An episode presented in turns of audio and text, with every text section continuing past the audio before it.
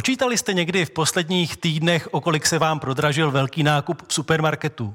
Pár stovek, pětset nebo tisíc? Jistě každý kupujeme něco jiného a v jiném množství, ale jisté je, že méně než dřív neplatí nikdo.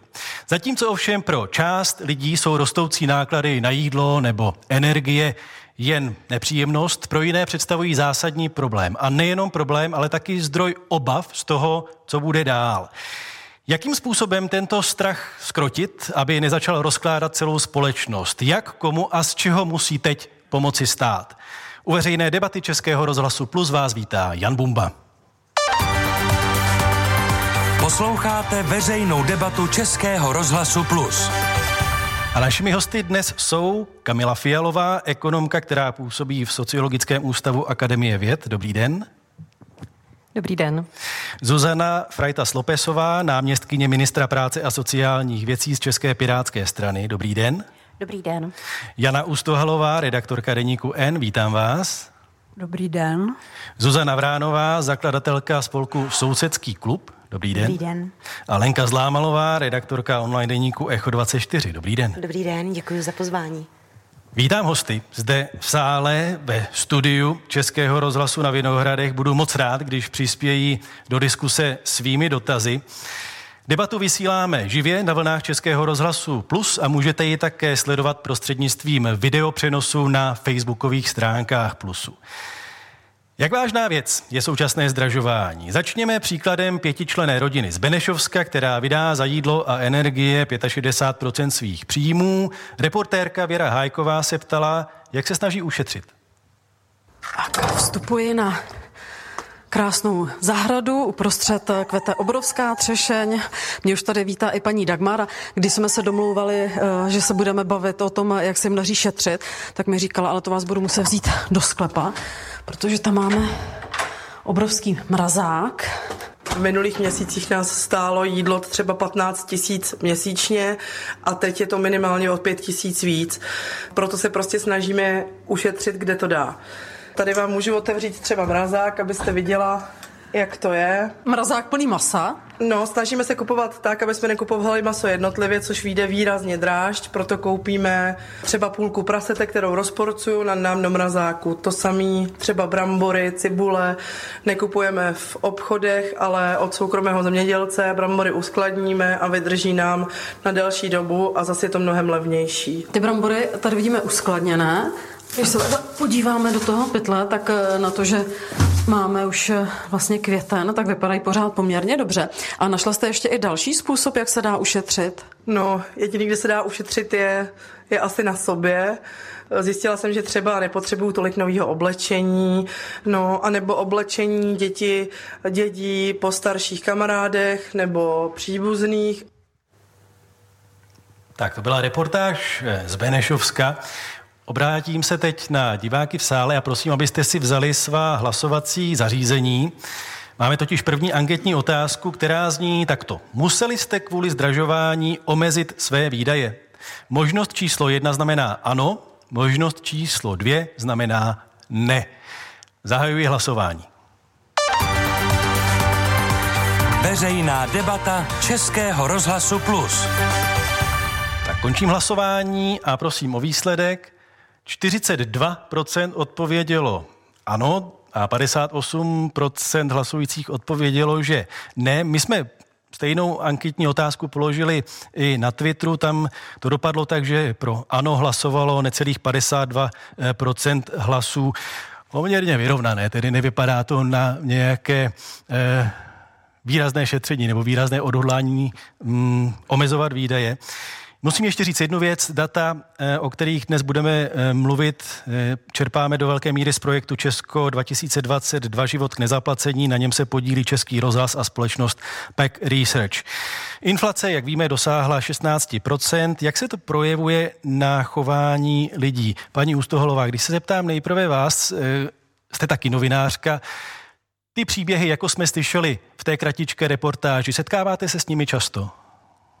Eh, já myslím, eh, že ta strategie, kterou popisovala ta paní eh, v té reportáži, že je čím dál častější, a začíná se týkat i lidí z nižší střední třídy nebo ze střední třídy. Eh, vypadá to, eh, že zřejmě výhodu do nějaké míry, ale zase se budeme bavit o některých aspektech, jenom eh, mají zřejmě lidé, kteří žijí v regionech a žijí ve vlastním domě. To znamená, nejsou zatíženi hypotékou nebo půjčkou a nejsou zatíženi exekucemi, protože Akademie věd teď nedávno třeba dělala výzkum o samozásobitelství, a tam vyšlo, že lidé, lidé v regionech eh, vlastně jsou schopní eh, si, si obstarat jídlo buď z vlastní zahrádky nebo nějakým výměným obchodem se sousedy až ze třetiny. Což je poměrně vysoké číslo, vlastně, když to přepočítáme. To budou možná ty brambory, jak jsme o nich ano, slyšeli. to budou ty brambory.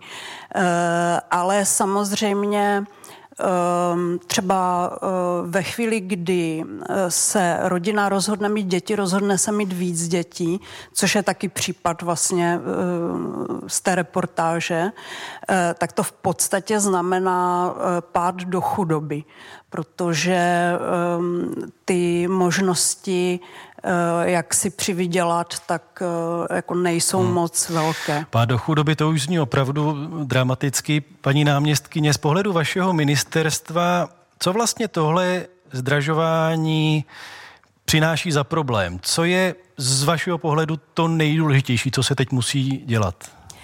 Z pohledu Ministerstva práce a sociálních věcí samozřejmě je to pomoc těm nejohroženějším. My se snažíme velice pozorně sledovat výsledky všech výzkumů, které, i těch, které tady byly jmenovány, takže samozřejmě sledujeme nárůst uh, lidí, kteří uh, vlivem všech těch probíhajících krizí uh, se dostávají do pod hranici chudoby nebo na hranici chudoby, a nebo jsou jí ohroženi, protože stoupá procento lidí, kterým se velice zvýšily náklady náklady na bydlení. Už přesahujeme těch mýtických 30%, které jsou brány jako e, přijatelné. E, blížíme se v některých případech 30, 40, 50 podle toho, kde člověk bydlí, v jakém regionu. Tam už e, se dostáváme do situace, kdy když k nákladům na bydlení připočteme další náklady na běžný provoz, na školu, na děti, tak už to bez nějaké pomoci nejde. Takže pro nás je velice důležité pracovat s podporou, což v našem případě jsou samozřejmě dávky. Eh, proto se zabýváme eh, v tuto chvíli tou eh, asi nejaktuálnější, což je příspěvek na bydlení. Tam chystáme velice brzy nějaké zjednodušení, tak aby byl dostupnější pro lidi, aby byl snažší ten pověstný formulář, který Kdy, Když víme, říkáte že... brzy, tak to no. znamená týden, 14 dní.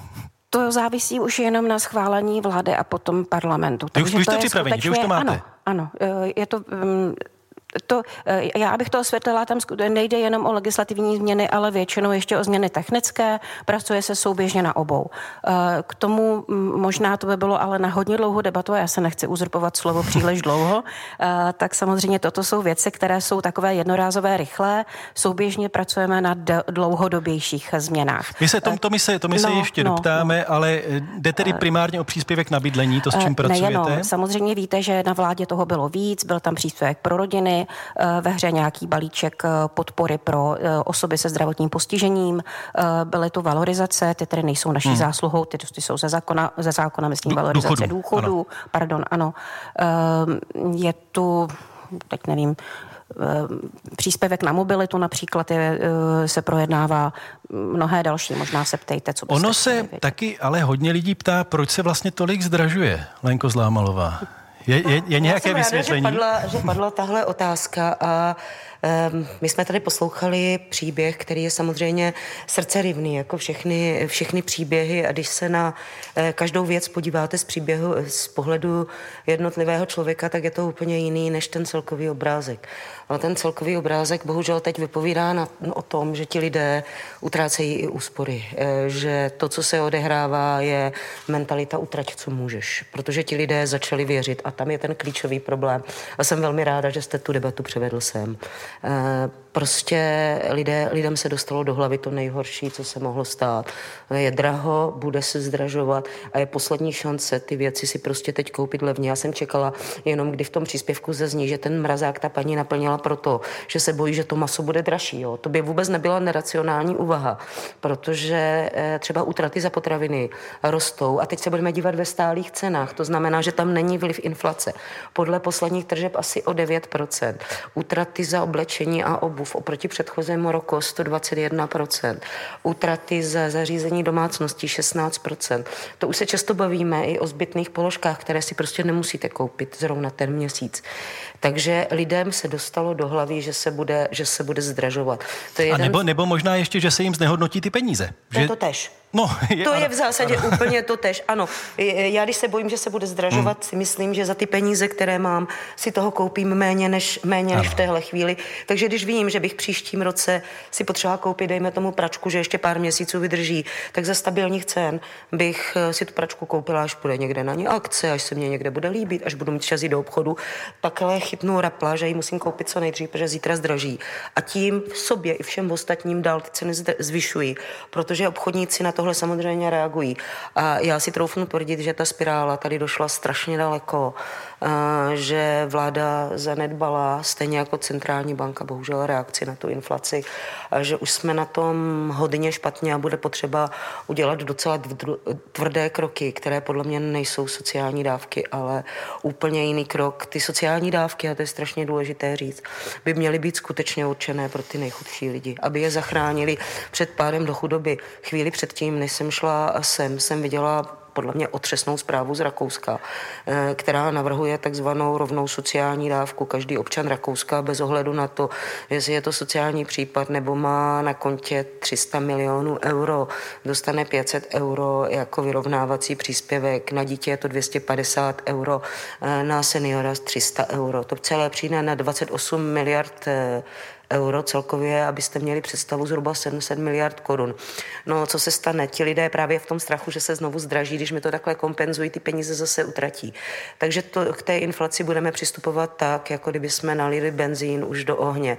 Eh, podle mého názoru je potřeba skutečně jít ke kořenům a to, co nejvíc by sociálně mohla ta vláda udělat a u čeho je jeden ze tří hmm. kořenů, toho zdražování, o kterém se můžeme dál bavit, je okamžitě vyřešit ceny elektřiny, fixovat ceny elektřiny. Kdyby se to stalo už v lednu, jako to velmi chytře udělal Emmanuel Macron ve Francii, protože měl volby tak jsme možná dneska měli pětiprocentní inflaci jako Francie a tu debatu jsme tady nevedli. Paní Fialová, když se vrátím zpátky k té otázce důvodů onoho zdražování, souhlasíte s tím, že do značné míry je to dáno tím, co popisovala Lenka Zlámalová, tedy, že je tu prostě ta nálada utrácení, utrať, co můžeš, dokud to jde? Eh, já si myslím, že ta inflační očekávání už v současné situaci jsou podstatným faktorem, který přispívá k tomu, že eh, ta inflace je vysoká, zřejmě eh, bude přispívat i k tomu, že bude vysoká v dalších měsících. Do jaké míry teda se České národní bance podaří mm, inflační očekávání skrotit rostoucími úrokovými sazbami, eh, je otázka, ale já bych asi v tomto nebyla až tak radikální. Nemyslím si, že ta inflační očekávání eh, jsou ten nejdůležitější stěžení eh, faktor, který tady působí.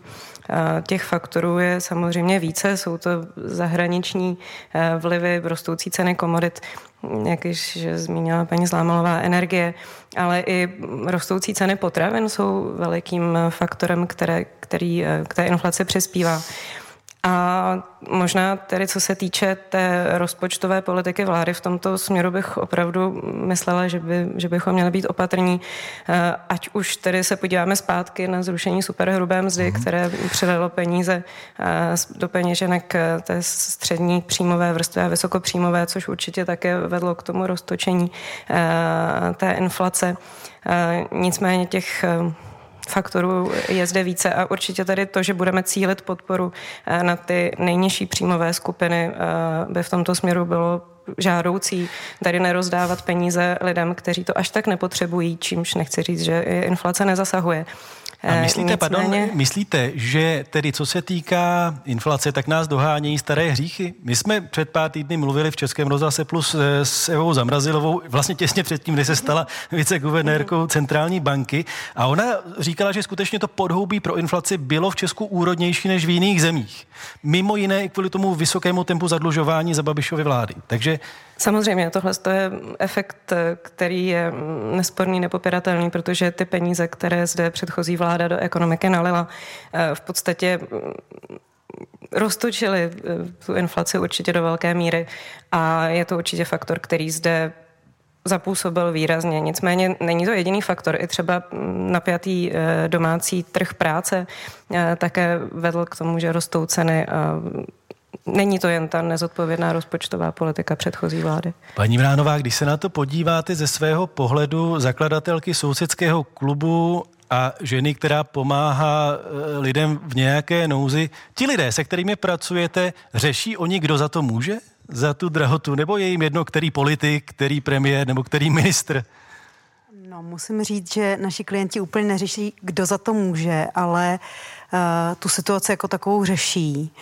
A uh, celkově samozřejmě zasáhla ta uh, psychicky uh, válka a uh, mají strach uh, jak z té války, nebo měli, teď se to sklidnilo, tak se bojí toho, co přijde, protože ty vzrůstající ceny potravin oni velmi silně pos, po, pocitují. Uh, jedná se hlavně o seniory, uh, kteří měli ten rozpočet předtím, ty, co bydlí sami v Praze, tak ho měli často velmi napjatý a měli ho do koruny rozmyšlený a ty vzrůstající ceny potravin je samozřejmě velmi zasahují a ještě je psychicky ovlivňují.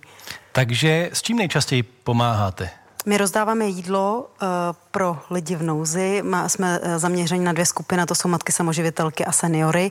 A vidíme tam i vzrůstající trend uh, právě v té skupině těch seniorů, kteří se předtím velmi ostýchali k nám přijít. Uh, m, používali jsme různé triky, jak je k nám nalákat a získat je pro tu službu a oni v ní pak pokračovali. Teď to v podstatě není potřeba. Sami k nám proudí a je vidět, že je to pro ně třeba, že ten nárůst je velký. A ono někdy to bylo takové až stigma. Požádat o nějakou pomoc je stále, nebo už to už teda no, neplatí? No, to stigma jistě platí a ta hrdost eh, stále v té věkové skupině eh, funguje. Těžké pro ně se říct o pomoc, ale dříve to probíhalo tím způsobem, že chodili okolo toho místa, ptali se, co tam děláme. Hmm. Mělo to nějakou svoji, jak bych řekla, hru, ale teďko přijdou a říkají, já bych potřeboval pomoc, což se, což se nedělo. Paní Frajta Slopesová, Dokáže vaše ministerstvo nějak pracovat s tím, aby to nebylo stigma? Aby se na to nedívalo jako na ostudu? Prostě požádat o nějakou pomoc nebo o nějakou dávku? Hmm. Já nevím teď, jestli budu mluvit úplně za ministerstvo. My, my jsme eh, na to, že je nebezpečné dělat z toho stigma. Spiráty upozorňovali už v minulém volebním období. A byli jsme velice proti tomu, aby se dávky opravdu prezentovaly jako něco, eh, co je eh, jenom mm, otázka nějakého zneužívání a neustále represe. Když teď vemu zpátky ministerstvo, my mm, vycházíme i z výsledku třeba, já nevím, zprávy o bydlení, eh, která um, už v roce 2021, kdy ještě zdaleka teda nebyla tak hluboká krize jako teď, upozorňovala, že až 130 tisíc seniorských domácností se zdráhá požádat o příspěvek na bydlení. To je zase to mé bydlení, ke kterému já se ráda vracím. Uh, je to jedna z věcí, kterou se snažíme prezentovat, snažíme se na to upozorňovat a snažíme se lidem vysvětlovat, že opravdu to není ostuda si o tu pomoc říct a že ty dávky se snažíme uspůsobit tak, aby byly dostupné. Eh, zase narážíme na to, že tady je obrovský dlouhodobý dluh v tom systému. Ten systém se roky ne, nerevidoval.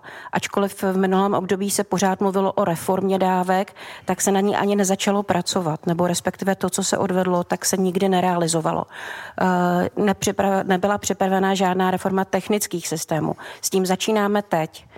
A kdo jste někdy eh, do takových velkých IT systémů nahlédli, tak určitě víte, že to je věc, kterou neuděláte za měsíc, za dva, ani za půl roku. Takže ono sanovat něco, co tady prostě deset let, nebo já nevím kolik, prostě hmm. stálo, nepohlo se nikam, tak nezměníte za půl roku, co my tam jsme. Zmiňoval jsem ta data, která máme k dispozici, z nich třeba vyplývá, že za bydlení a potraviny, prostě takové ty výdaje, které lidi nemůžou úplně seškrtat, dává průměrná domácnost 42% svých příjmů. Je to o 4% body víc než v listopadu loňského roku. Eh, paní Ustoholová, rozuměl jsem správně té vaší úvodní odpovědi, že do té, já nechci říct nouze, ale do té potřeby eh, spadávají i lidé, kteří předtím byli v nějaké zajištěnější střední vrstvě? Ano, rozuměl jste správně.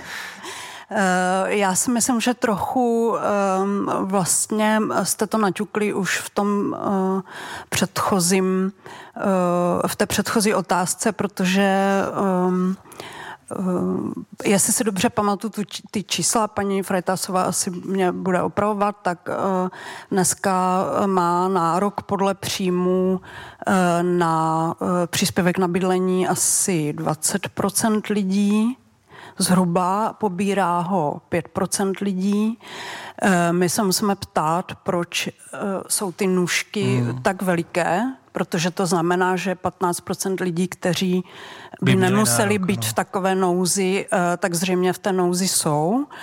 A eh, je jedna, která myslím si, že částečně je to způsobeno tím stigmatem, které jste zmiňovali, to je jedna věc, protože 30 let tady slyšíme od politiků napříč stranami, eh, že dávky jsou jenom pro lidi, kteří nejsou schopni se o sebe postarat. A ještě jenom pro přizpůsobivé, pozor. A pro, já to ne, jako nechci používat tohleto slovo vůbec. Jo. Um, a um, to znamená, uh, řada lidí, kteří dneska by měli na dávky nárok, tak si pro ně nejdou požádat, protože říkají, já jsem celý život pracoval, nebo pracuju poctivě a vlastně se ne, neuživím, eh, kde jsem udělal tu chybu. To je jako jeden aspekt toho a druhý aspekt toho je, eh, že vlastně požádat si o dávky je eh, dneska vlastně vysokoprahová záležitost. Já jsem to počítala jenom, kdybychom zkoušeli požádat o dávky mm, my jako moje rodina. My jsme taková opravdu jako tradiční rodina. Jo. Dva se zdaní vzdělání vysokoškoláci, čtyři děti eh, zhruba od 10 do 17 let, studující děti.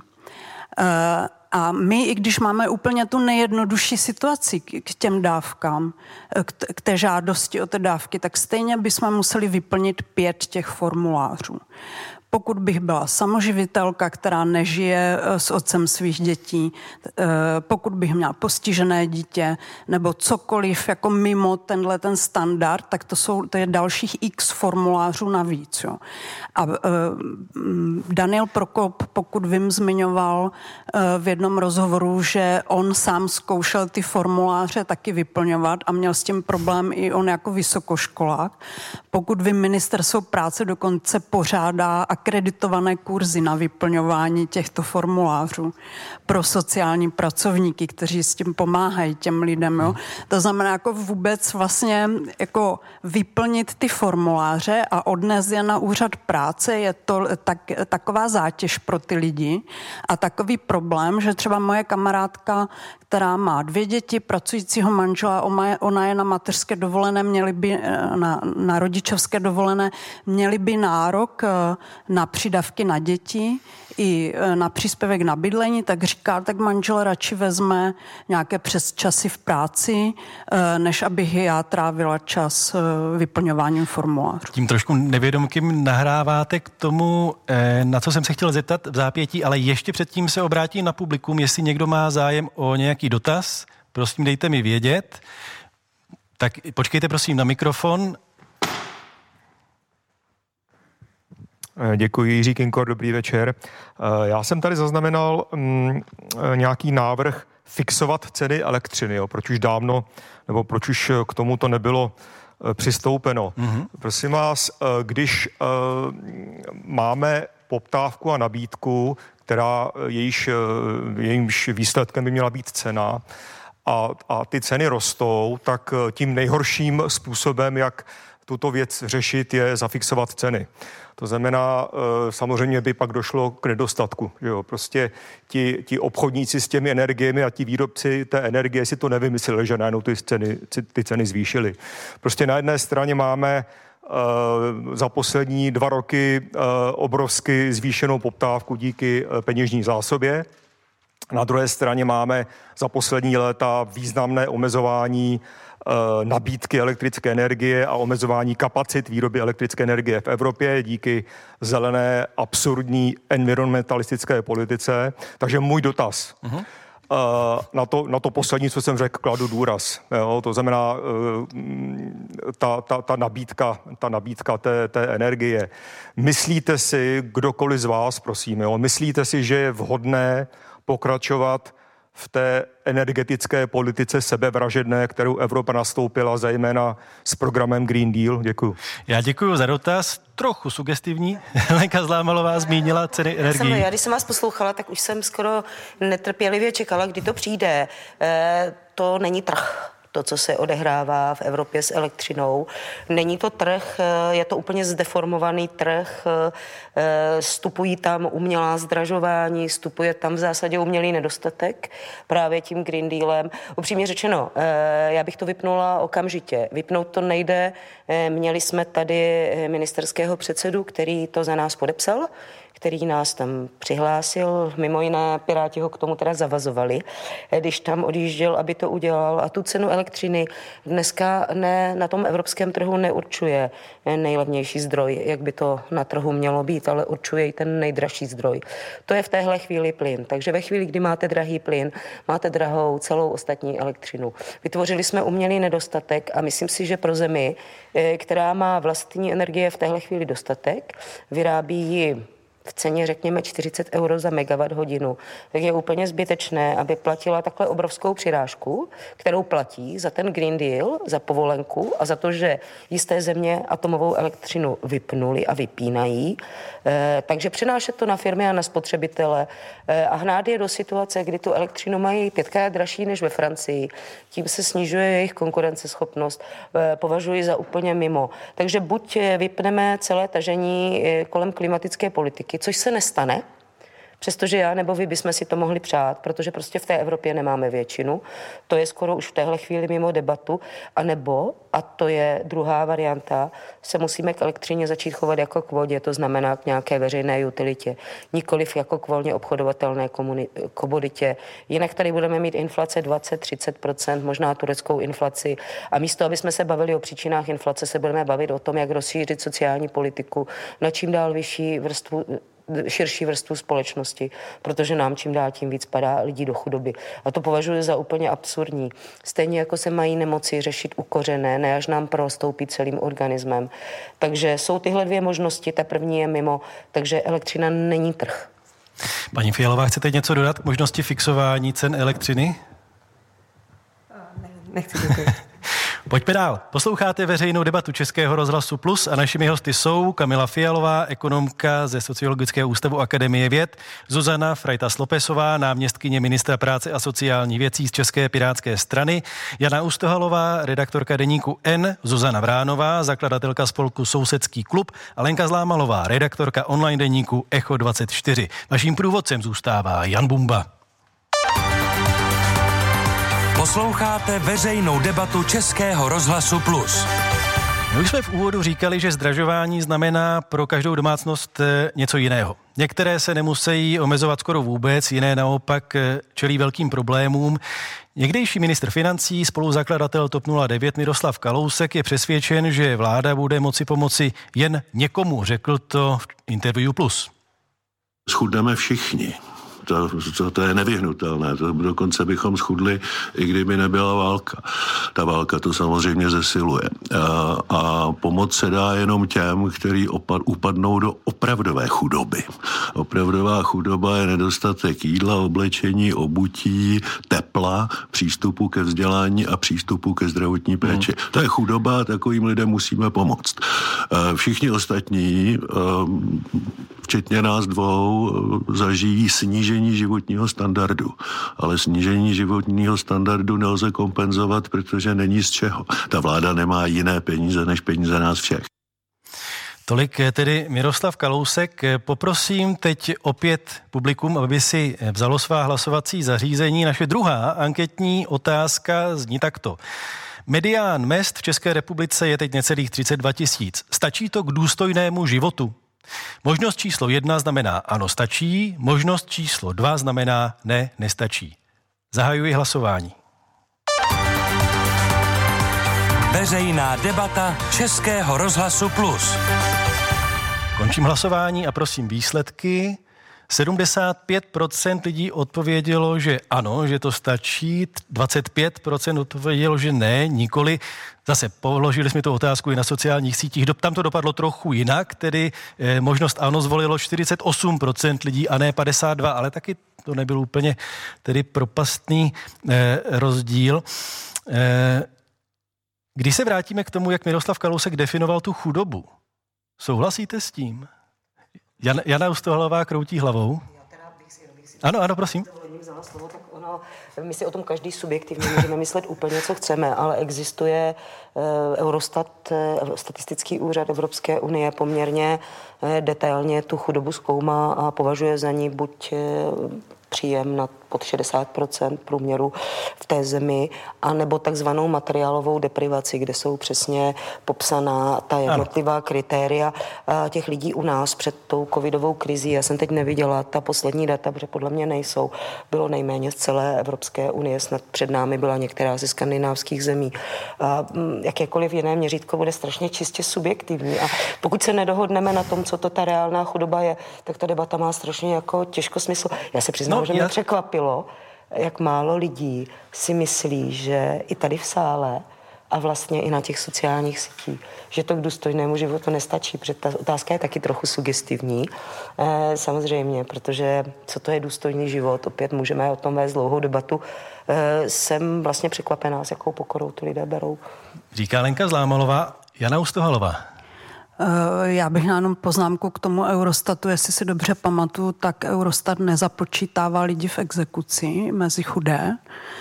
Je to tak, to znamená, tam nám z toho vypadává zhruba nějakých 700 tisíc lidí. Eh, přes 700 tisíc lidí, který musíme k, eh, vlastně do těch statistik započíst a nejsou tam započítaní, takže to nám docela dramaticky zvyšuje vlastně to procento těch chudých a dostáváme se na jiná čísla. Eh, to je, a, a vlastně je to i poznámka k tomu, koho považujeme uh, za chudého. Uh, protože myslím si, že se začalo teďka v poslední době objevovat ve veřejném prostoru spojení komentátoři to začali používat někteří experti chudý milionář, což jsou typicky lidi, kteří mají hypotéku. Eh, to znamená, eh, nemají nárok, protože mají příjmy na to, aby mohli platit hypotéku, nemají nárok na, eh, na příspěvky na bydlení, ale ve chvíli, kdy teď je vlna refinancování a hypotéky jdou dost dramaticky nahoru a ve chvíli, kdy se zároveň zdražuje energie a všechno ostatní, tak najednou tady máme lidi, kteří vlastně mají jako na první pohled jsou zajištění, ale na druhý pohled vlastně hmm. Eh, ty běžné příjmy jim nestačí. Jo? My, se, my se ještě k tomu pojmu chudých milionářů vrátíme, ale nejprve, co se týká té mediánové mzdy. Myslíte, paní Fielová, že to je správné východisko k diskusi? Mediánová mzda, tedy jakoby ten, ten nejčastější příjem. Je to dobré měřítko? Medián se používá běžně jako poměrně spolehlivé měřítko zachycení toho mzdového rozložení, protože oproti průměru není vychýlen těmi extrémními hodnotami, takže eh, většinou se eh, v ekonomii nebo obecně v sociálních vědách spíše pracuje s tím mediánem. Ano, ale pokud se ptáte na to, do jaké míry mediánová mzda je schopná zachytit, jestli si člověk za ní může hmm. pořídit důstojný život, tak eh, to je samozřejmě ryze individuální eh, hodnocení každého z nás, které samozřejmě záleží eh, na tom, jaké máme výdaje, jaký máme majetek, jaké máme závazky, kolik máme dětí, jaká je rodinná situace, takže to je těžko takto odpovědět. Ono určitě ani nejde tolik o nějaké, o nějakou učebnicovou definici nebo definici Eurostatu, ale abychom se dopracovali teda k tomu, kdo skutečně zaslouží nějakou pomoc od státu a kdo se bez ní obejde, paní náměstkyně? Vy jste mi to vzal trošku z úst. Já jsem chtěla se dostat mimo ta čísla neustále. Pro mne, nebo mm, tak, jak to chápu, eh, chudoba je tehdy, pokud nedokážu uspokojovat svoje základní životní potřeby. Z toho, co si vydělám, z toho, jaký mám příjem. Pak, když můj příjem nedostačuje na moje bydlení, na uh, jídlo, uh, energie, mm, jiné moje náklady základní, tak prostě ocitám se v chudobě nebo v ohrožení chudobou. Uh, pokud se bavíme o tom mediánu, eh, přesně eh, paní Fialová to tady řekla, eh, záleží na tom, jestli bydlím v centru Prahy, nebo jestli bydlím v pohraniční oblasti, jaké mám náklady na život, kolik platím za bydlení, jestli bydlím ve vlastním nebo platím drahý pronájem. Takže ten medián pro někoho může být naprosto v pohodě, pro, pro jiného je to naprosto nedostatečná částka. Takže to vůbec není uh, signifikantní k tomu, abychom řekli, jestli kdo bere medián je chudý nebo ne. Uh, to opravdu v našem prostředí při situaci s bydlením, která tady je a v situaci s, er- s energiemi je nic nevypovídající část. Kamila Fialová chtěla reagovat? Já bych se ještě vrátila k té mediánové mzdě. Eh, chudoba se nepočítá ze mzdy, chudoba se počítá z celkových disponibilních ano. příjmů domácnosti, čili do toho spadají i dávky, důchody, eh, naopak se odečítají daně. Takže v případě, že diskutujeme o chudobě, tak ta mediánová mzda není úplně koncept, který by s tímto úplně úzce souvisel, i když samozřejmě, že mzdy mají vliv na celkové příjmy domácností. Takže e, ta chudoba tedy vychází z příjmů domácnosti ekvivalizovaných e, podle počtu členů té domácnosti a je to tedy e, jeden, jedna ze základních indikátorů, který Eurostat používá. Nicméně těch indikátorů je víc a to hledisko té subjektivní chudoby, jak o tom mluví paní náměstkyně, je také poměrně důležité vlastně podívat se na to, do jaké míry opravdu ty domácnosti dovedou s těmi svými příjmy výjít, protože mm, ten indikátor eh, příjmové chudoby, o kterém jste tady eh, mluvil, vlastně nezachycuje vůbec eh, věci hmm. jako majetek, zadlužení, exekuce a, a výdaje té domácnosti. Paní Bránová, se... myslíte, že se dá stanovit teda nějaká hranice, nějaké číslo? Já nevím, jestli se svými klienty se bavíte o tom, jaké oni vlastně mají příjmy. Dá, dá se to nějak vyjádřit nějakou to, cifrou? Já můžu říct, že k nám nejčastěji přicházejí eh, v případě té seniorů, u těch samoživitelek se to různě eh, liší eh, vzhledem na děti a tak, ale za seniory mohu říct, že už před covidem nebo před covidem ta částka, která jim zbývala po zaplacení všech nutných povinností, byla 2000 korun na měsíc. To byly peníze, které jim zbývaly na jídlo, mnohdy ještě na nějaké drobné léky. Dva, z těch 2000 žili a vzhledem k tomu zdravožování samozřejmě se ta jejich situace tímhle způsobem dramaticky mění. To znamená, že lidé, kteří mají ale 2000, co jim zbyde po té, co zaplatí nájem... Ano. Takže na, na jídlo. To jsou, to jsou osamělí semeři, nebo to mm. jsou mhm. seniori, kteří eh, žijí sami. Tohle to je nejtypičtější eh, částka eh, v případě našich klientů a není to nic neobvyklého. Mě to upřímně docela šokovalo. Lenka Zlámalová chtěla nějak reagovat? Hrozně složité, když se bavíme o tom, co je to adekvátní bydlení, jak jste paní Ustovalová zmínila, chudé miliardáře. Mil, milionáře. Milion, milionáře. Hezký přeřek. Když vidíte Vidíte to v centru Prahy, vidíte to ve velkých domech na vesnicích, samostatně žijící eh, seniory v domech, které mají, řekla bych, hodnotu ne nižších jednotek milionů, ale vyšších jednotek milionů. Vůbec si jako nedokážu představit, jak vzroste účet eh, samostatně žijící babičky tady na Vinohradech v pětipokojovém bytě, který si prostě drží, protože k němu má sentimentální vztah. Eh, on má tři a půl metrové stropy a nádherný, prožila tam celý život. A je otázka, jestli prostě stát má a téhle paní jako to dotovat. Já si prostě myslím, že ne. Že v životě jsme vystaveni e, různým okolnostem a že své bydlení musíme přizpůsobovat svému aktuálnímu stavu. A právě to, že stejně tak, když si někdo nabral hypotéku prostě na byt, na který v té chvíli nemá, e, my nejsme v situaci, jako bylo třeba Španělsko za té finanční krize, že zkrátka na vás zůstal celý ten dluh. Prostě banka vám mm, odevzdáte fakticky ten byt, začínáte žít bez zátěže. Jako jsou to to těžká rozhodování, proto říkám, že to speciálně pro ty staré lidi může být náročné, ale jako vlastně nic jiného nejde. Přece my všichni nemůžeme této hypotetické paní přispívat jako na její bydlení. Je to jako hmm. emocionálně složité, ale fakt ne. A myslím si, že právě to, že se do řady cenzů jako nedává ten majetek, že málo pracujeme s majetkem a s hodnotou toho majetku, tak paradoxně i s, s, jako zhoršuje situaci na trhu s bydlením. Praze je objektivní nedostatek bytů. Ty ceny jsou vysoké, protože těch bytů je málo. E, to se netýká všech regionů České republiky. Do Prahy přišlo spousta lidí za poslední dobu. Praha bobtná, protože jsou tady pracovní příležitosti. A často vidíme, že skutečně lidé, kteří třeba levně přišli k těm bytům v privatizaci, dneska nemají příjmy ani na, tu, ani na ten provoz toho bytu. Tak ho prostě neprodají. Eh, protože prostě to považují za vysokou hodnotu. A i tahle situace by se měla řešit a rozhodně se nemá konzervovat dávkama. Já se toho hrozně bojím. Paní Vránová, stává se i podle vašeho pozorování, podle vašich zkušeností, že prostě někdo trvá na tom, že bude bydlet eh, ve čtyřpokojovém bytě eh, na Vinohradech, přestože, řeknu to lidově, na něj nemá? Ne, ne, ne, musím říct, že tyhle ty zkušenosti často zaznamenávám na sítích, taky obecný narrativ, ale uh, z naší zkušenosti to absolutně nevyplývá. Uh, jsou to jednotky lidí a jakmile zjistí, že ta jejich situace je dlouhodobá, to znamená tři měsíce, čtyři měsíce nejsou schopni ten nájem pokrýt, uh, tak uvažují nad tím, jak se stěhují, stěhují se třeba do sociálních bytů. Vůbec to není, není a ne, hlavně co chci říct, často nevlastní, ve většině případě nevlastní ty byty. Jo, nemohou tu situaci řešit nějakým prodejem. Mají pronajaté byty od městských částí, eh, dlouhodobě pronajaté od majitelů a uh, my takové klienty nemáme. Máme jich opravdu minimum. Paní Usteholová, vy jste tuším psala také něco v tom duchu, že stěhovat se takzvaně do levnějšího není snadná věc. Eh, já jsem um, taky dělala rozhovory s lidmi, kteří uh, chodí do potravinové banky, především se seniory. Uh, jako já myslím, uh, z jednoho pohledu to, co říká paní Zlámalová, je úplně jako legitimní postoj. Jo, jako když na něco nemám, tak uh, prostě nebudu se trvávat v tom stavu a dál se zadlužovat, nebo prostě abych neměla na jídlo.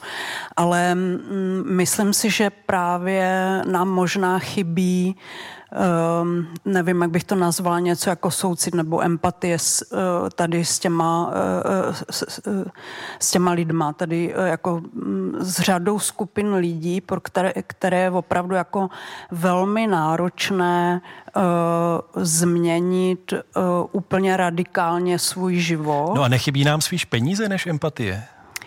Uh, to nevím, jestli na to dokážu odpovědět. Problém prostě je, že dneska tady máme krizi bydlení a vysokou inflaci. Já si osobně taky nemyslím, že nasypávat pořád znovu a znovu další peníze těm lidem je uh, úplně cesta. To, to samozřejmě myslím si, že paní Zlámalová naprosto přesně uh, popsala. Uh, I ty důvody toho, proč jsme na tom teď tak, jak jsme. Eh, já recept samozřejmě neznám, ale eh, jako myslím si, že je eh, velmi těžké chtít po lidech takhle radikální změny Eh, jejich životů, zvlášť ve chvíli, kdy nevíme, jestli jim přinesou opravdu to, co od toho očekáváme, protože hmm. mě řada těch eh, seniorů třeba říkala, já bydlím v bytě jedna plus jedna, kde jsem bydlela s maminkou, narodila jsem se tam, ale když jsem si spočítala, eh, že by mě ve středních Čechách vyšel nájem na méně, a připočítala jsem si k tomu třeba dopravu, a uh, tak jsem zjistila, že, že vlastně bych byla na stejném a to nemluvím o tom, že v těch středních Čechách už je taky vlastně těžké sehnat jako slušný nájem. Tak ale kde najít teď tu hranici, jak pomáhat, tu hranici lidí, kteří opravdu jsou v nouzi a potřebují a lidí, kteří jen se chtějí zachovat spotřebu? Eh, sociolog Pavel Pospěch, eh, jistě víte, píše eh, o tom, že Česká republika je bazénová velmoc, že bychom marně hledali stát ve stejných zeměpisných šířkách, kde by bylo tolik zahradních bazénů. Symbol luxusu, symbol spotřeby. A teď najednou slyšíme o tom, kolik lidí se propadá do nějaké nouze. Paní Frajta Slopesová, jak podle vás je možné stanovit tu hranici, kdy teda opravdu někdo potřebuje pomoc a někdo, kdo si jenom chce zachovat eh, vysokou spotřebu. No, kdybych to věděla, tak eh, budu mít Nobelovku, ale ne, eh, já možná zareaguju nejprve na ty byty. Hmm. Já úplně nesouhlasím s tím, že těch bytů je až tak málo. Ono v České republice je bytů relativně dost, ale ne, nebo respektive v Praze, ale když se podíváte na skladbu obsazení těch bytů, tak máte vysoké procento, skoro polovina, tuším, jednočlených domácností, to je jedna věc. Pak je vysoké procento investičních bytů, což je velký problém třeba Prahy a dalších velkých měst. A uh, pak je problém vlastnická struktura, kde na to, abychom mohli pomoct přesně těm lidem, kteří by se potřebovali přestěhovat do levnějšího, tak bychom potřebovali dostupné obecní byty. Těch obecních bytů třeba v Praze zůstalo 35 tisíc celkem, z celkového počtu asi 600 tisíc bytů. A s tím ta Praha má hospodařit. A bavím se teď o e, Praze jako magistrátu plus městských částech. Takže já když vemu jednu z největších městských částí, což je Praha 10, tak tam má 3,5 tisíce obecních bytů.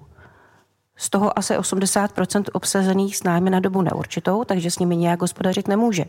Takže eh, pokud chcete nabídnout eh, takzvaně sociální byt člověku, který by se potřeboval přestěhovat z drahého bytu do levnějšího, tak eh, vlastně nemáte co nabízet, protože uspokojíte opravdu ty lidi v té největší nouzi, eh, kteří se dostanou do nějakých velkých potíží. Eh, je, jenom krátce, Lenka Zlámalová, kratičce. Čísel, ono vychází, zase je těžké se bavit o pocitech, jedno, jednoduše je bavit se bohužel o těch číslech. Vychází celkem eh, zajímavá studie firmy Deloitte Property Index, která ukazuje jednak, jak bydlení je dostupné, kolik na to potřebujete platu a bohužel i kolik je bytů na počet obyvatel v Praze, jich tragicky málo. Proti jiným evropským metropolím opravdu tragicky málo. A teď beru všechny formy toho bydlení. Prostě těch bytů je nedostatek, nestavilo se a to je na samostatnou debatu, z jakých důvodů, fakt jich je málo. My už jo. jsme konec konců i debatu o bydlení měli, ano, i takovou to veřejnou debatu a určitě ještě mít budeme spoustu dalších, ale prosím zpátky k té otázce, jak stanovit to, komu pomoci. Slyšeli jsme i Miroslava Kalouska, který říkal, že prostě nejde pomoci všem, že všichni schudneme. Paní Fialová, jak teda určit to, kdo opravdu tu pomoc od státu potřebuje? Určitě to příjmové hledisko je relevantní, lze ho nějakým způsobem použít. Já bych se možná ještě vrátila tady k té situaci těch eh, samostatně žijících důchodců. Já si hmm. myslím, že ta současná eh, vlastně nepříznivá situace odkryla to, co tady už máme docela dlouho, eh, kdy třeba samostatně žijící ženy důchodkyně, každá druhá z nich se ještě před dobou covidu nacházela pod hranicí chudoby.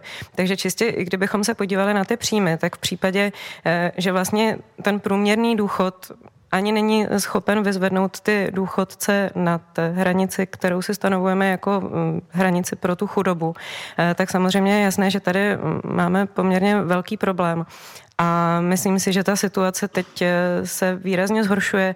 I ta valorizace, která proběhala vlastně těm nejnižším eh, příjmovým skupinám důchodců, nepřenesla příliš velké zlepšení.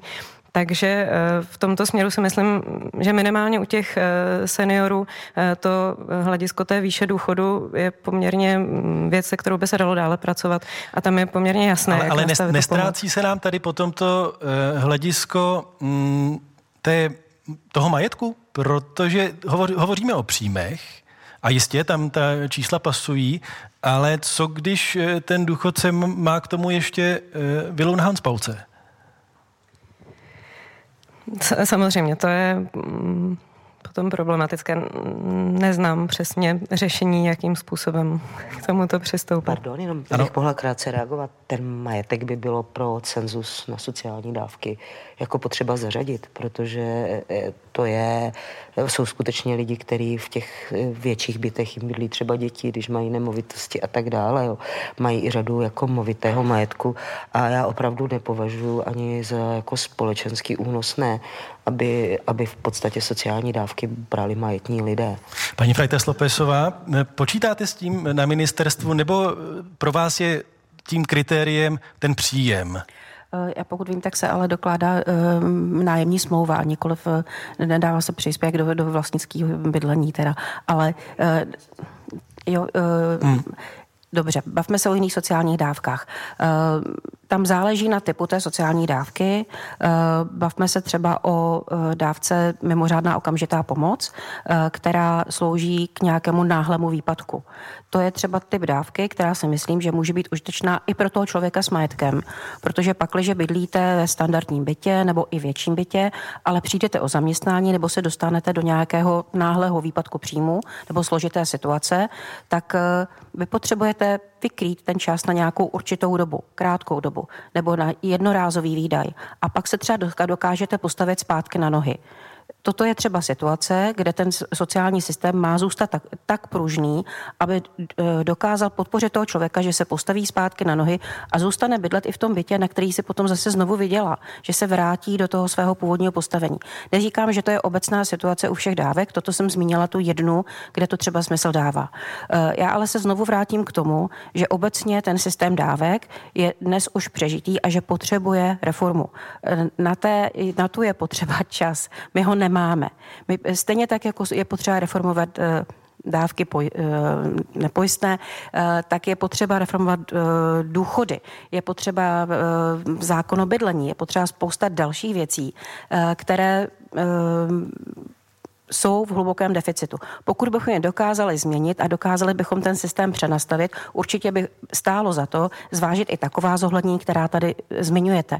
Ale to je celé o přenastavení systému. To neuděláte ze dne na den. No a pra, pra, Není pra, pracujete, na, pracujete na tom přenastavení ano. systému? Ano. Pokud je nějaký, děkuju, pokud je nějaký dotaz z publika, prosím, zase mi dejte vědět.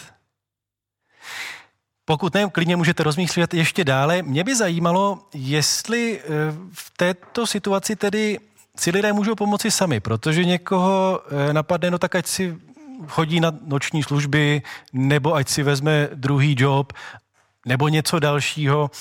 Paní Vránová, jak to vidíte vy? Tak já můžu zase mluvit jenom za ty dvě skupiny, o které se staráme a v případě eh, matek s malými dětmi, a to speciálně do tří let, je ta situace velmi složitá eh, a to samé platí u seniorů. Oni si někdy přivydělávají eh, i do věku 75 let, potom už to většinou ta fyzická stránka neumožňuje. A to je jejich limit, zvláště hmm. u těch seniorů. Eh, těžko si představit, že někdo v 80-90 letech, i takové seniory máme, eh, i 97-letého pána máme, eh, že si přivydělává. Paní Ústohalová, když toto, dejme tomu, je situace seniorů, lidí v mladším věku, je to možné si vypomoci sám a nějakým způsobem tedy nespoléhat na pomoc, komplikovanou pomoc od státu? Tak samozřejmě, vždycky můžete poslat děti třeba roznášet letáky. Jo ale to asi není to, co by jsme si uh, představovali jako, že se člověk uh, postará sám o sebe. Já vím, že řada třeba těch rodin, uh, kteří přijdou na, které přijdou na úřad práce, tak třeba slyší, pro, máte auto, prodejte auto. To je váš majetek, vy můžete si tímhle tím pomoct, jenomže tím vlastně my ty lidi zbavujeme možnosti, a zvlášť teda v regionech, kde veřejná doprava doprava opravdu jako strukturálně nefunguje eh, a kde ty lidi jsou odkázaní eh, na svoje vlastní auta a, a tady už se bavíme zase o ceně paliv, který jako eh, zase vystřelili do výšin, který jsme do teďka neznali. Tak vlastně ve chvíli, kdy přinutíme toho člověka prodat vlastně takovouhle v tom regionu pro něj úplně základní věc, jako je auto, tak ho vlastně posíláme do ještě větší chudoby a do ještě větších problémů, hmm. protože A třeba on, i nemožnosti si přivydělat. A nemožnosti si přivydělat, no. nemožnosti najít si jinou lepší práci, nemožnosti odvést dítě eh, k doktorovi, protože eh, hromadná doprava v regionech opravdu jako v některých regionech je dost špatná. Lenka Zlámalová, krátkou reakci, prosím. My jsme ale v celkem bizarní situaci, že máme vysokou inflaci, ale zároveň máme rekordně nízkou nezaměstnanost. Všude slyšíte, jako nejsou lidi, eh, nejsou řemeslníci, nejsou eh, od úplně nejméně kvalifikovaných profesí po ty nejkvalifikovanější. Takže já si myslím, že eh, jako Prostě kde je vůle, tam je cesta. A neříkám, že to platí ve všech regionech. Jo, chraň bože, jsou jako místa, kde i do dneška je strašně těžké tu práci sehnat. Ale e, myslím si, že řada podnikatelů by vám tady řekla, že těch míst je teda skutečně hodně. A je to za nějakou oběť volného času, ale myslím, že takový to, e, až, až si pomůžeš sám, tak prosím natahuj ruku státu, e, že kdyby v těch lidech víc bylo, tak jako je to milé. Kde je, potom, ta, kde je potom ta hranice, jestli teda my řekneme těm lidem, tak uh, musíte si vzít dvě práce, nebudete mít žádný volný čas a jenom, to protože my se, musíme, my se musíme bavit o, o mzdách, jo? Když se bavíme o práci, musíme se bavit o mzdách. Nízká nezaměstnanost neznamená, že máte mzdy, které těm lidem eh, jako dostačují eh, k obživě. To jsme jo. znova o to, co to je mzda, která dostačuje živě. To jsou všechno hrozně jako abstraktní pojmy. Ve chvíli, kdy než jim dáme nějaký reálný obsah, tak to pro každého z nás, jak říkala paní Fialová, může znamenat zkrátka trochu něco jiného. Ale myslím si, že obecně ten étos společnosti eh, a jako je mnoho zemí, kde tenhle étos prostě je, kde ten sociální stát vůbec není takový. Ten, ten étos pom- pomoci sám. Pomoci sám, hmm. kdy jako ve Švýcarsku jsou eh, sociální výdaje eh, skutečně v poměru k jejich bohatství bohatství k jejich HDP výrazně nižší než Paní náměstkyně, Frajta Slopisová se hlásila o slovo. Já jsem jenom chtěla tady možná zareagovat na několik věcí. Je sice pravda, že máme velmi nízkou nezaměst, eh, nezaměstnanost. Eh, projevilo se to i v tom, že jsme dokázali velice rychle zaměstnat vysoké procento příchozích uprchlíků. Dneska pracuje na 70 tisíc lidí. To je opravdu i v rámci Evropy velice vysoké číslo eh, ale chci upozornit na to, že v, eh, na úřadu práce je evidováno na 300 tisíc lidí a uchazečů o zaměstnání. A uh, vel, uh, řada z těch lidí se buď míjí uh, s nabídkou na pracovním trhu, že prostě neodpovídají kvalifikací, nebo se mění regionálně tam, kde je ta práce dostupná a to zase souvisí trošku s nějakou schopností se někam přesunout, a nebo mají takový typ nějakého zdravotního postižení, eh, že je pro ně velice obtížné najít si práci, kterou zvládnou. A v tom by mohl pomoct eh, třeba zákon o sociální podnikání, což je věc, která tady taky je dlouho na stole a stále v eh, nedohlednu, i když já doufám, že teď už v dohlednu, protože se na ní intenzivně pracuje a eh, ministerstvo chystá mm, nějakou vlastní hmm. verzi hmm. zákona o sociálním podnikání. Ten by měl pomoct eh, právě této skupině lidí, která má problém najít vhodné zaměstnání, získat takovou práci, kde se naučí takovým návykům, kterému časem umožní vrátit se do běžného pracovního trhu, a nebo najít takovou práci, kterou zvládne. A Zuzana Vránová, prosím ještě krátkou reakci. Já s paní Zlámalovou mnohem můžu souhlasit, protože i my se snažíme, aby ti naši eh, klienti se postavili na eh, svoje vlastní nohy. To je, to, je to, co, o co my stojíme, ale eh, musím tady zopakovat, že v případě těch seniorů to je, to je cesta, která je nemožná a je to taky něco, co je právě následně stresuje. Že Toto paní oni... Zlámalová pokivuje hlavou. Tak. Že tam teda u těch seniorů, tam bych jenom zmínila, že u těch mladších by seniorů by naopak strašně pomohla nějaká motivace. E, ti lidé celý život platili daně. Já vlastně nevím, proč se, proč se zkrátka nějak jako jim ta práce nezatraktivní.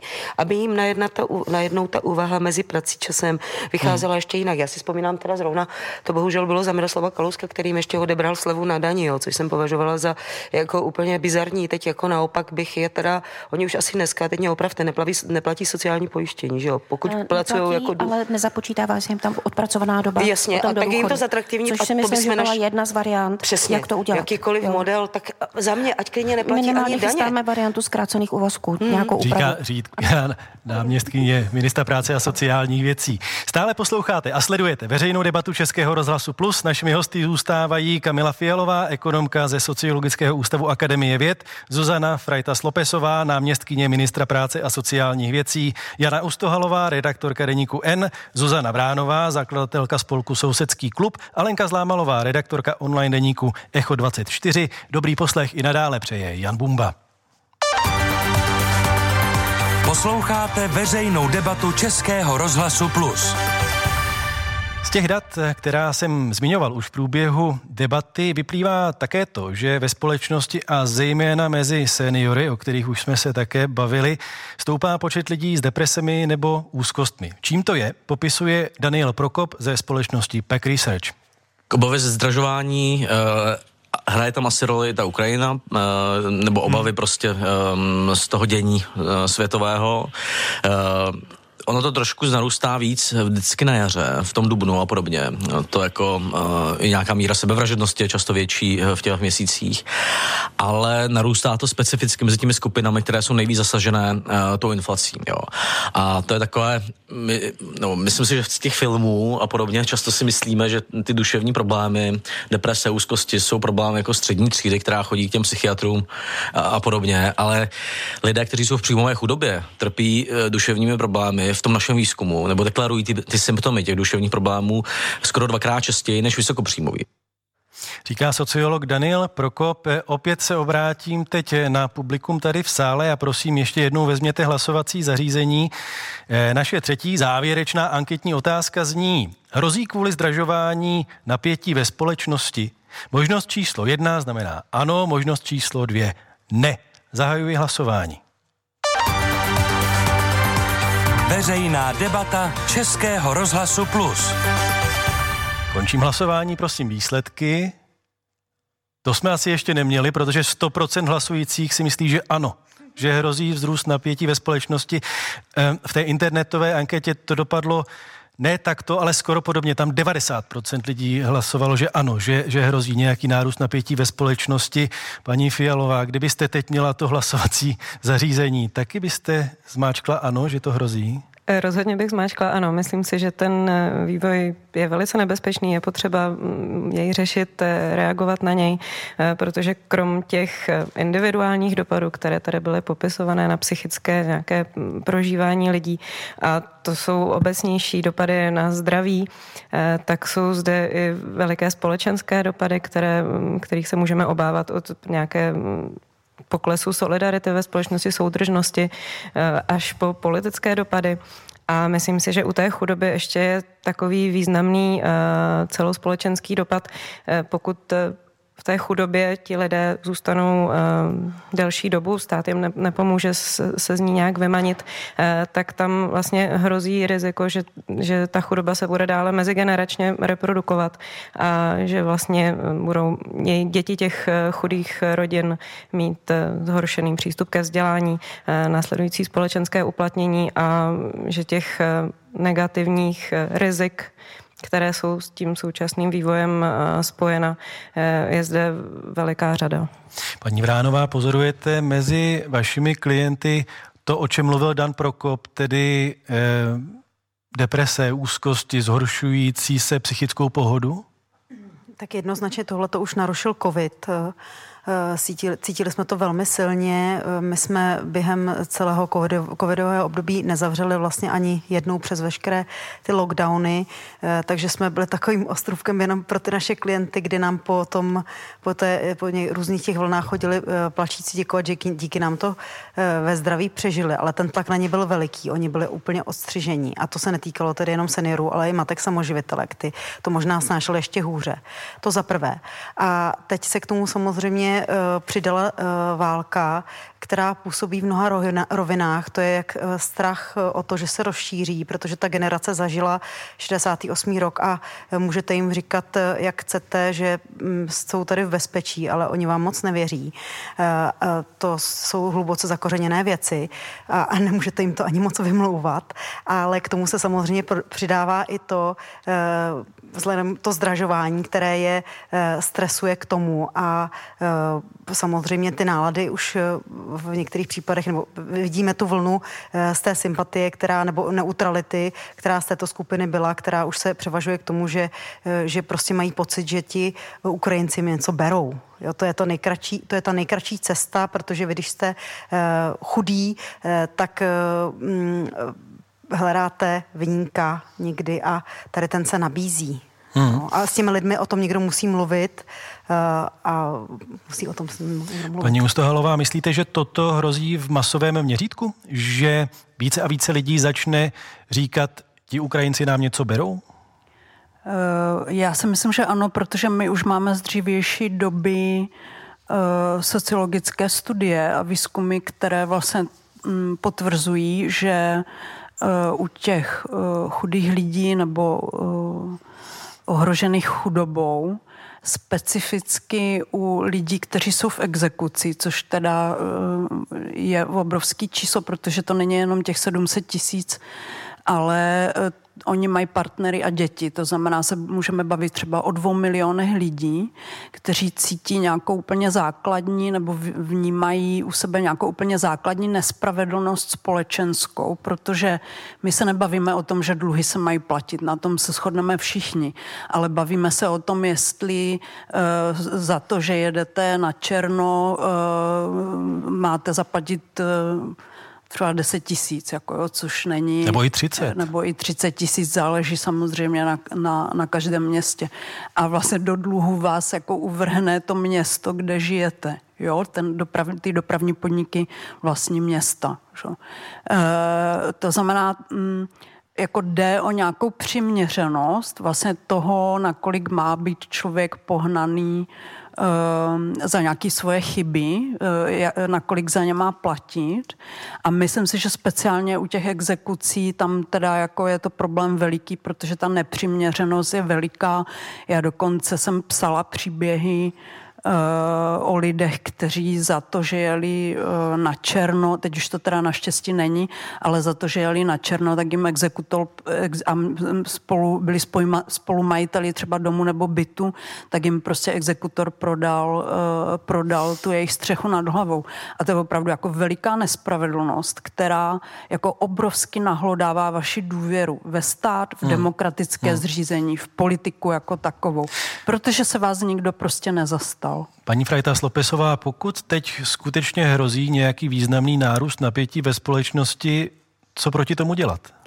Eh, já nevím, jestli odpovím na to, eh, co proti tomu dělat, ale chtěla jsem upozornit na, eh, v té reportáži se mluvilo o dopadu tady všech těchto opatření na seniory, že tam ano, je to ano. jakoby nejvýraznější.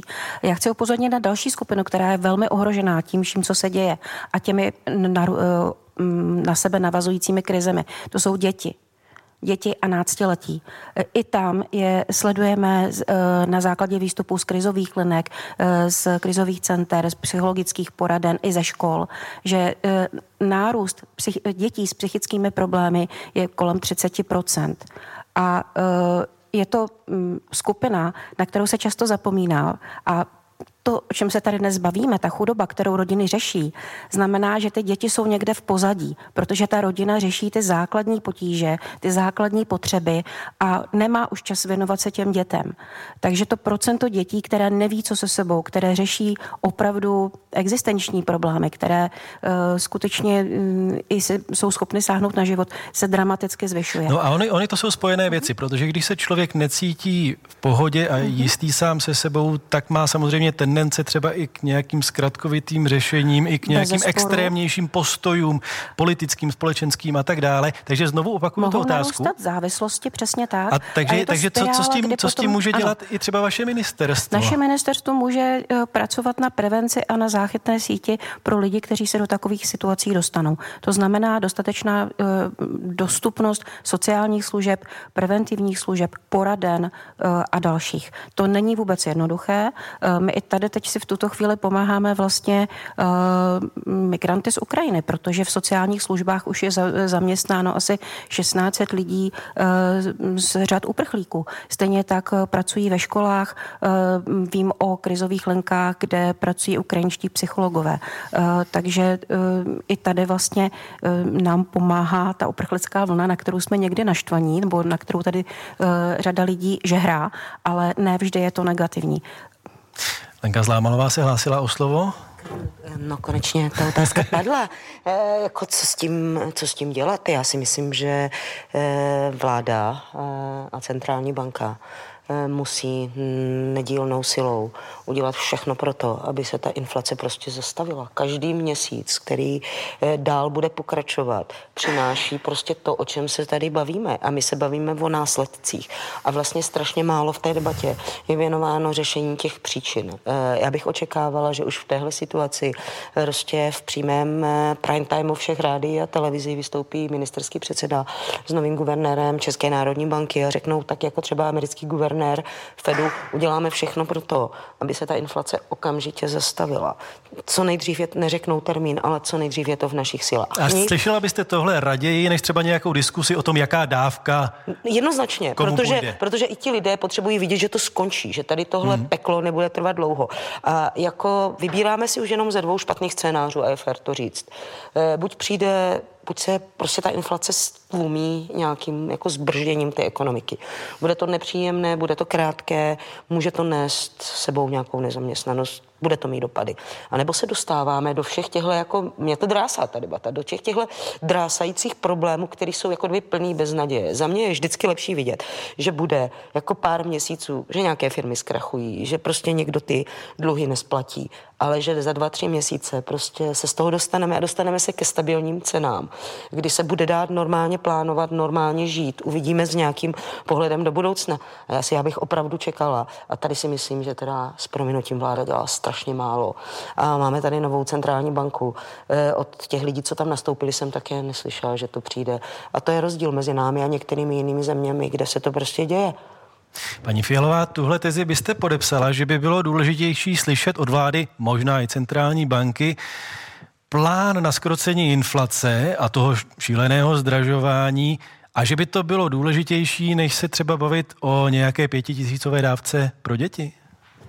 Myslím si, že ta komunikace je hrozně důležitá, to bych eh, podepsala, že tady ta komunikace je nedostatečná, to bych taky podepsala. Myslím si, že zároveň tedy řešit ty dopady rozhodně také je důležité, takže já si myslím, že ta aktivita by měla probíhat na obou těch frontách. A nevím, do jaké míry teda, jak paní Zlámalová tedy říká, že by chtěla inflaci skrotit do dvou, třech měsíců, to si myslím, že není reálné, takže eh, spíš si myslím, že je potřeba připravit tu společnost na to, že to období, které tady zažíváme, nějakou dobu trvat bude. A to tady taky nikde vlastně nezaznívá. Mám pocit, že kdyby toto se té společnosti řeklo nějaké období rok, několik roka půl, dva se připravíme, že tady prostě budeme se muset nějakým způsobem omezit, tak si myslím, že by to bylo přínosné, že lidé by se na to mohli nějakým způsobem připravit, měli by nějaký výhled, zatímco teď eh, ten boj je takový chaotický, eh, jak s inflací, eh, tak co se týče řešení těch sociálních dopadů, taky nemám pocit, že by tam ta koncepce byla nějaká ucelenější a komunikovaná úplně přehledně. Paní Frajta Slopesová, ta komunikace ze strany vlády, myslíte, že je v pořádku nebo je nějaký problém? Eh, tak, eh, já mohu komunikovat za MPSV. Já nemohu komunikovat za celou vládu. Pokud chcete reakce na to, co s inflací, tak asi se sem budete muset pozvat pana ministra Jak to, financí. To vás samozřejmě nebudu trápit, ano. A eh, já to neberu jako trápení, já jenom odpovídám na to, jak to je. A protože zastupuji ministerstvo, které prostě řeší ty požáry, hasí už to, co se nepovedlo, tak hod mluvím o těch opatření, která my jsme schopni udělat. Jakkoliv jsem tady xkrát zmiňovala, že by to vypadalo jinak, kdybychom dlouhodobě neměli deficit v e, systémových opatřeních. Ta systémová opatření se týkají i daní, ono je to velice úzce provázané. Ale to se dostávám k dalšímu problému. Tady spolu dlouhodobě ta ministerstva nekomunikovala. Pokud chcete měnit daňový systém, vy ho nemůžete od, oddělit úplně od dávkového systému. Dnes máme tu výhodu, že spolu už mluvíme. Takže já pevně doufám, že nám to vydrží a že e, přenastavení těch systémů už půjde nějak společně. E, zdravotní systém, e, daňo, e, daňový, e, dávkový, Výhled do, výhled do budoucnosti, ještě se zeptám s dovolením ale na současnost, aby to aspoň jednou zaznělo. Ze všech stran se snesla kritika na ten plán vyplatit pět tisíc na dítě eh, rodinám s příjmem do milionu ročně. Eh, slyšela jste i nějaké pozitivní reakce? Uh, Moc ne. Upřímně ne. Eh, já osobně, teď budu mluvit za sebe, asi nejsem příznivcem tohoto řešení. My jsme jako Piráti navrhovali řešení systémovější typu mm, bonus na dítě nebo něco takového. Něco, co by mělo trvalý efekt. Preference mm, šly jiným směrem. Já chápu tady tento příspěvek jako variantu nějak, jakéhosi energetického bonusu, který, který se použil i v jiných zemích a který má plošnější charakter než třeba přídavek na dítě. Když se vrátím zpět k té otázce, co může nastat ve společnosti v souvislosti s dražováním, s inflací, které nedohlédneme, konec, netušíme, jak se budou vyvíjet ceny e, energií. Dokážeme o těch věcech mluvit věcně. Když se člověk podívá na sociální sítě, což já teda se snažím nedělat v zájmu zachování duševního zdraví, ale když tam zabrousím, tak to vypadá, že na jedné straně e, jsou zástupy živořících nebo žáků a na druhé straně zcela bezcitných golfistů, kteří si vůbec nerozumí. E, paní Ustohalová, vás to vyvolalo úsměv? Já si vím, jaký příspěvek máte na mysli. Totiž. Uh, na Já jsem neměl na mysli nic konkrétního, ale jsem rád, že jsem se trefil. Uh, Eh, mně se zdá, že bychom se měli uh, jako víc bavit mezi sebou a měli bychom se víc bavit s těmi lidmi, který, kteří objektivně jako mají problémy uh, přežít. Ale my se nebavíme jenom o tom uh, jako, techni, jako technicistně nemám na jídlo, nemám na nájem, ale jako problém je v tom, že Eh, vlastně mít eh, práci, bydlení a eh, nějaké vzdělání a jako dobré vztahy s ostatními lidmi. To jsou úplně základní věci, které potřebujete k nějaké životní stabilitě, pohodě a jistotě. A ve chvíli, kdy vám několik těchto těch pilířů se nahlodá nebo dokonce úplně jako upadne, tak ehm, to vyvolává veliký stres v těch lidech a eh, stres bývá velmi často úplně na začátku těch eh, psychických a psychiatrických problémů a e, jako souvisí všechno se vším, ale tohle to zrovna jako je věc, která je vysledovaná, e, mluví o tom experti už dlouho. A já bych ještě chtěla říct jednu věc, e, když tady zaznělo vlastně o dětech a mladých lidech ta poznámka, tak my tady máme generaci mladých lidí, které jako obrovsky zasáhla pandemie, uh-huh. protože my jsme jim do té doby říkali, vaše jediná povinnost je chodit do školy, e, musíte se učit, abyste měli dobré uplatnění potom v životě a potom a Eh, já jsem ještě našla článek asi z února 2020, pandemie začala v březnu. V Lidovkách jsem našla článek z února 2020, který uh, řešil to, že děti moc dlouho sedí u počítačů a mobilů a že by se s tím mělo něco dělat. A, a tohle, pak jsme je tam posadili. A pak jsme je tam posadili v podstatě hmm. na rok a půl. Eh, zavřeli jsme je doma, eh, zabránili jsme jim stykat se s vrstevníky, úplně jsme jim jako rozbořili vlastně celý jejich dosavadní život.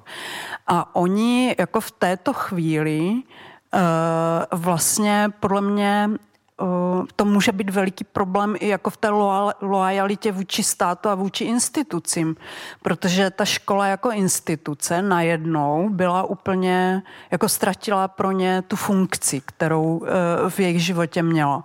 Takže my vlastně tady máme generaci, která Eh, pokud s tím něco neuděláme a kterou, která je na počátku další krize vlastně v této chvíli, eh, tak jako bude velmi, hrozí, že bude velmi málo loajální ke státu a k těm institucím, protože jí nedávají žádnou jistotu. Vlastně. Zuzana Mránová se hlásila o slovo. Já jsem ještě chtěla říct, že ty, ta skupina těch lidí, eh, kteří tendují k chudobě, eh, jsou také často lidi s nízkým sociálním kapitálem a eh, ti mají potom taky jiné sklony, co se týče, eh, nebo řeší jinak stresové situace a tak dál. Jsou schopni, byli možná schopni před covidem mnozí z nich fungovat nějakým způsobem na hraně a teď tyhle ty události je za tu hranu velmi rychle dostali. A to myslíte sociální kapitál, že se nemají na koho obrátit? Ano, jsou to sítě vztahů, důvěry, taky třeba to, že si můžete od někoho půjčit peníze, věci, na které jsme v jiných vrstvách celá normálně zvyklí, eh, tak oni nemají. Nemají ty kontakty, nemají tu rychlou pomoc, na kterou my běžně dosáhneme.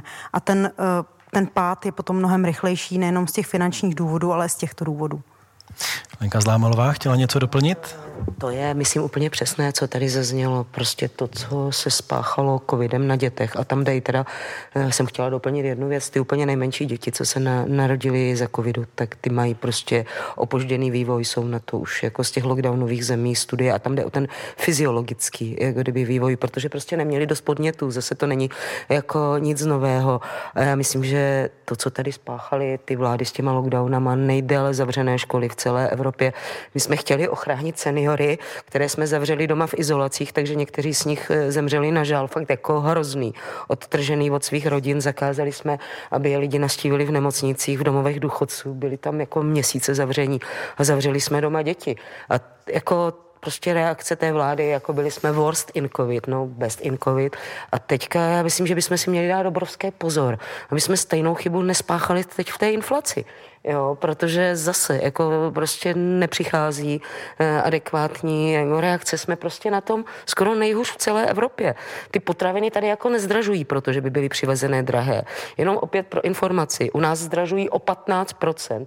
To se počítá takzvaná potravinová inflace. Eh, ve Francii 2,9, ve Švýcarsku 1,1 a tak by se dalo pokračovat prostě.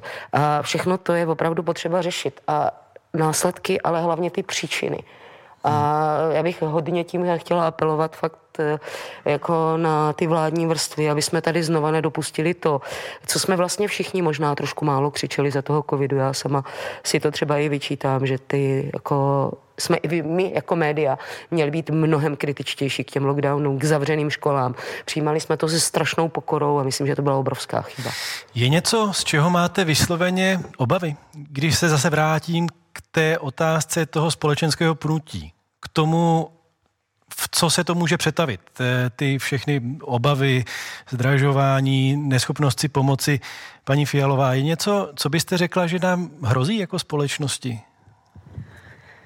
Jako společnosti já tady rozhodně musím sdílet eh, obavu ohledně eh, vývoje tedy eh, dětské části populace, která do budoucna samozřejmě se nám může výrazným způsobem vrátit v mnoha, v mnoha oblastech.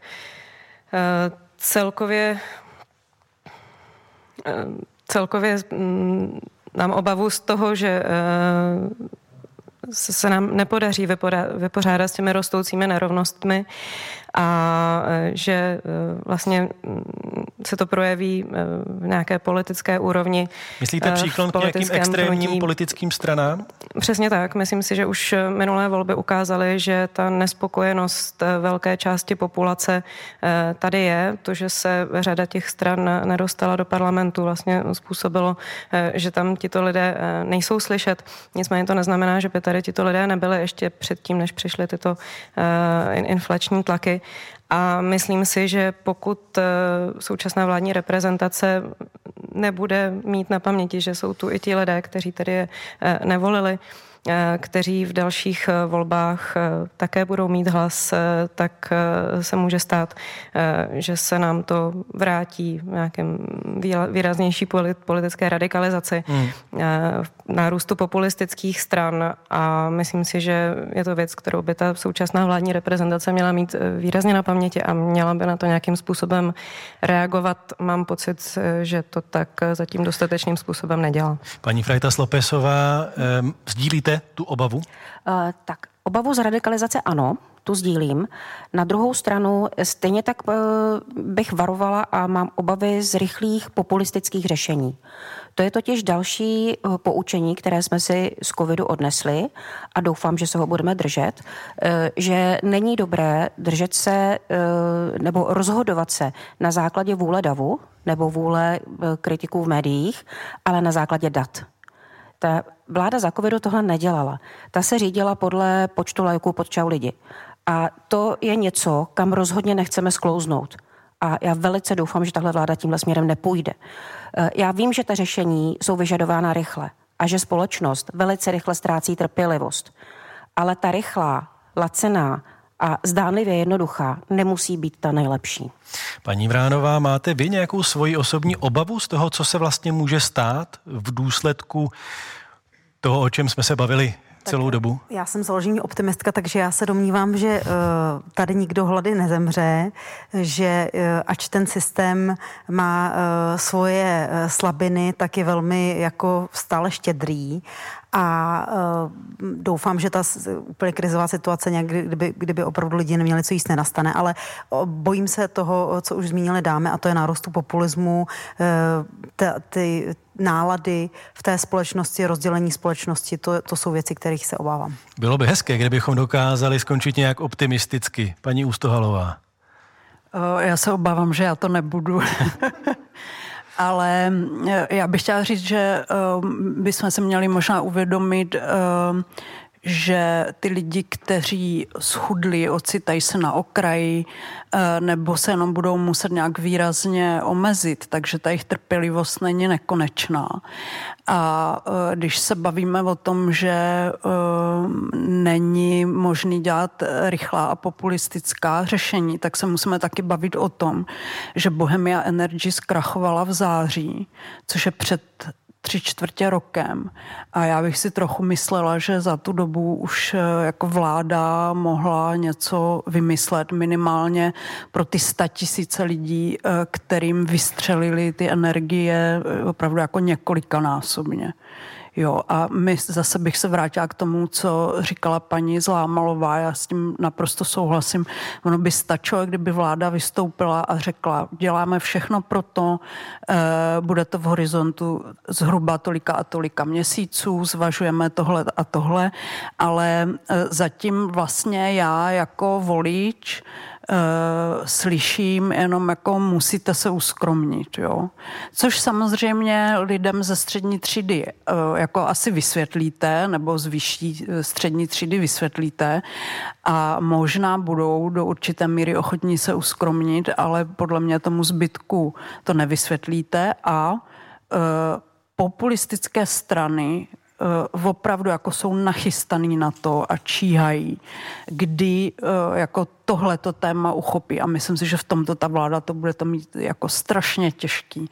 A nikdo jí uh, jako nebude, uh, a nikdo nebude brát v potaz, že dělá výbornou zahraniční politiku, že se zachovala skvěle jako v otázce Ukrajiny a uprchlíků, uh, ale bude se jí opravdu jako vyčítat to, co se děje vlastně jako v těch reálných životech běžných lidí vlastně vlastně. Říká redaktorka deníku N. Jana Ustohalová, která byla hostem této debaty. Děkuji, že jste přišla. Naschledanou. Děkuji za pozvání. A našimi dalšími hosty byly Kamila Fialová, ekonomka, která působí v Sociologickém ústavu Akademie věd. Děkujeme. Děkuji za pozvání na stranu. Zuzana Frajta Slopesová, náměstkyně ministra práce a sociálních věcí z České pirátské strany. Děkuji. Děkuji za pozvání. Zuzana Vránová, zakladatelka spolku Sousedský klub. Děkujeme. Díky za pozvání, hezký večer. Alenka Zlámalová, redaktorka online deníku Echo 24. Díky. Díky za pozvání, hezký večer. A od mikrofonu se loučí Jan Bumba.